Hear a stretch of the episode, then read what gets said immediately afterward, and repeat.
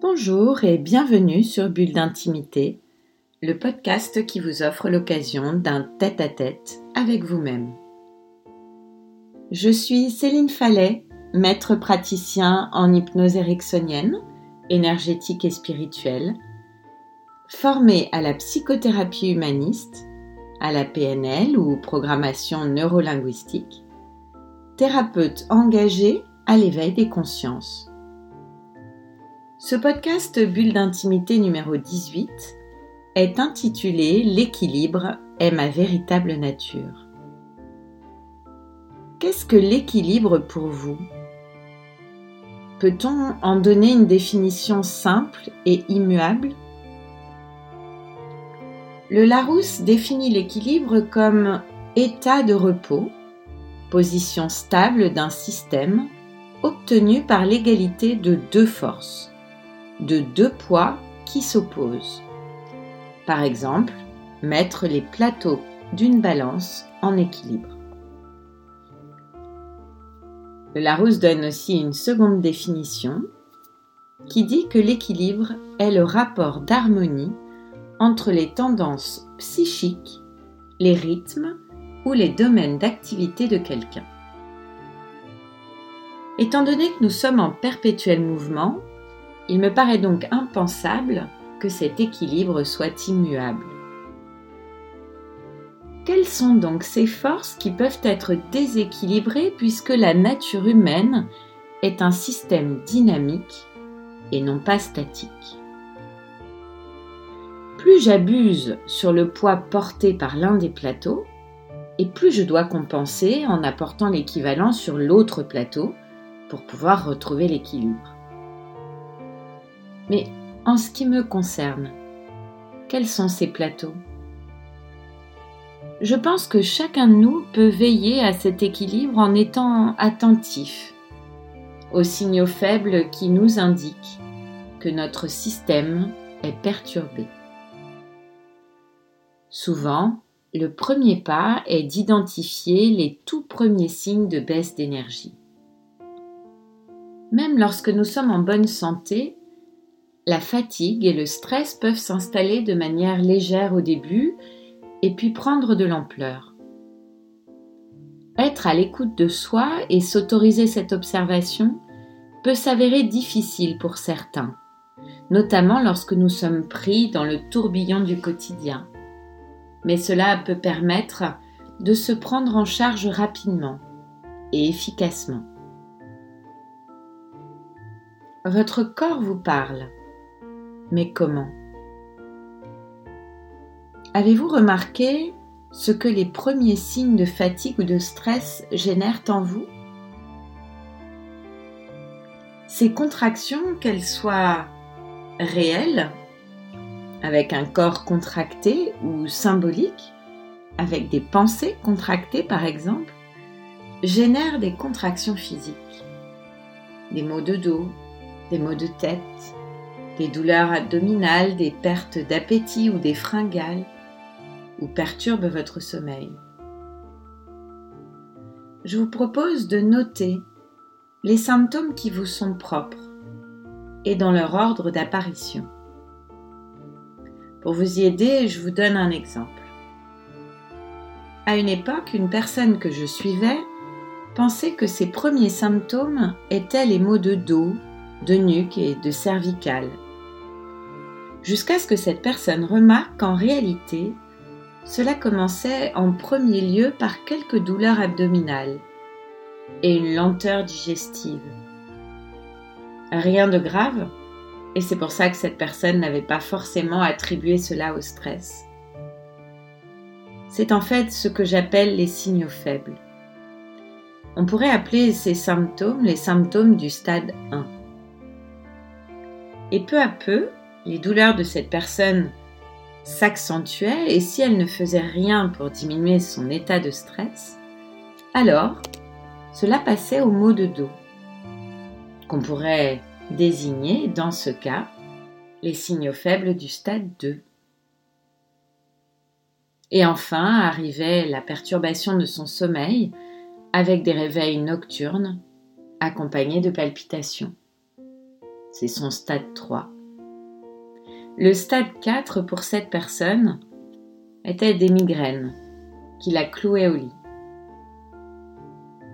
Eh bien, avoir fait cette analyse ensemble lui a permis de mieux se connaître, de connaître ses signaux faibles et de pouvoir réagir dès l'apparition des premiers symptômes. Elle pouvait ainsi mettre en place des choses qui lui permettaient de diminuer son stress et ainsi de ne jamais atteindre ni le stade 2 et encore moins le stade 3 ou le stade 4. Pour d'autres personnes, il n'y a pas que le corps, bien sûr, car le stress peut aussi se manifester en perturbant nos pensées ou nos actions. Car nous fonctionnons tous avec un triptyque pensée, action, émotion. Nos comportements, nos actions, nos conduites, nos pensées, nos croyances, nos représentations et nos émotions, nos sentiments ou nos affects sont en interaction permanente. Prenez donc quelques instants de réflexion si cela vous dit et notez quels sont vos propres signaux du stade 1 qu'on pourrait appeler le stress léger, au stade 4, stress intense.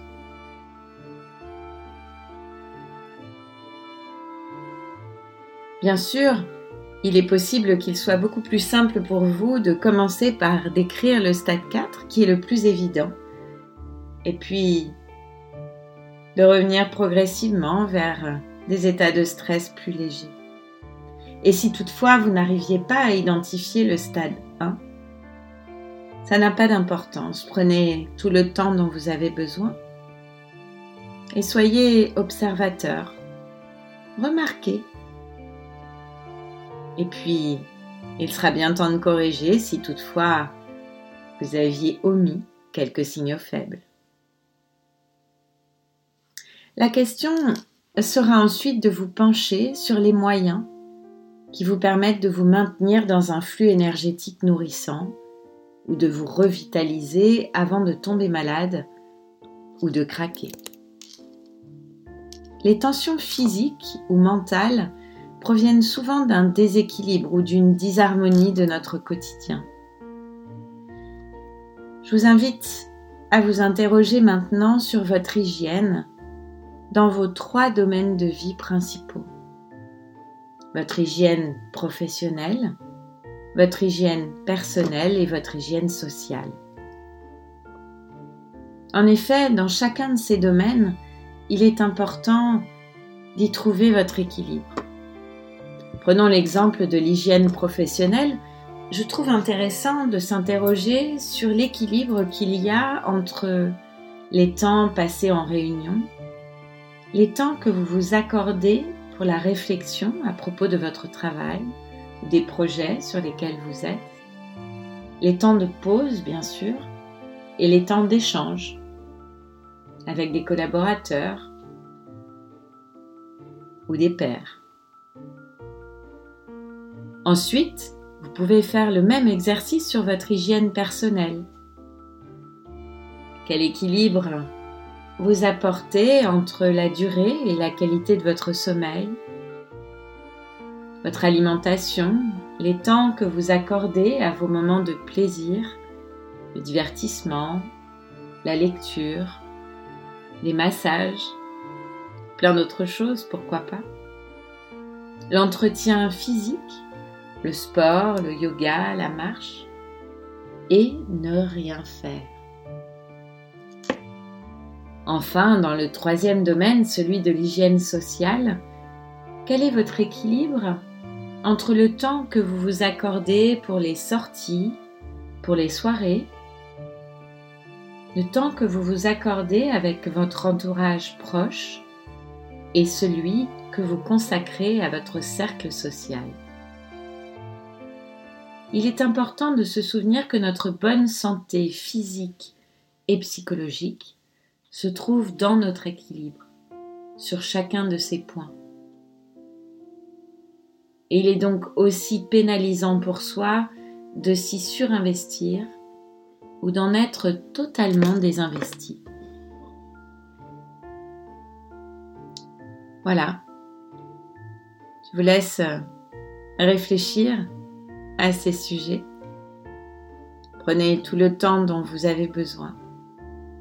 Et une fois que cela sera fait, écrivez quelles sont pour vous les ressources, l'équilibre qui est à trouver en fonction des dysfonctionnements que vous aurez identifiés s'il y en a bien sûr. Voilà. Changez nous-mêmes pour que notre monde change. Nous sommes les architectes de notre réalité. Belle et ambitieuse perspective, je vous laisse y réfléchir.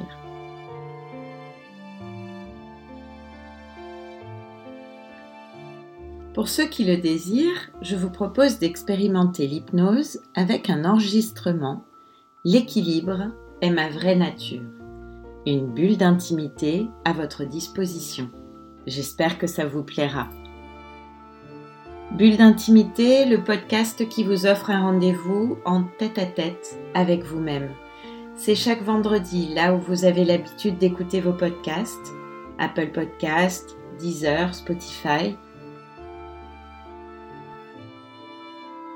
Si ce podcast vous a plu, améliorez sa diffusion en pensant à vous abonner ce qui permet de télécharger automatiquement les nouveaux épisodes et à lui donner 5 étoiles et vos commentaires. Et puis parlez-en autour de vous.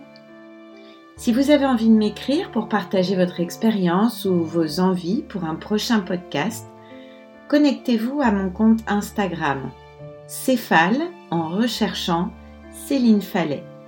Alors je vous dis à bientôt et je vous retrouve très vite à l'occasion du prochain podcast bulle d'intimité.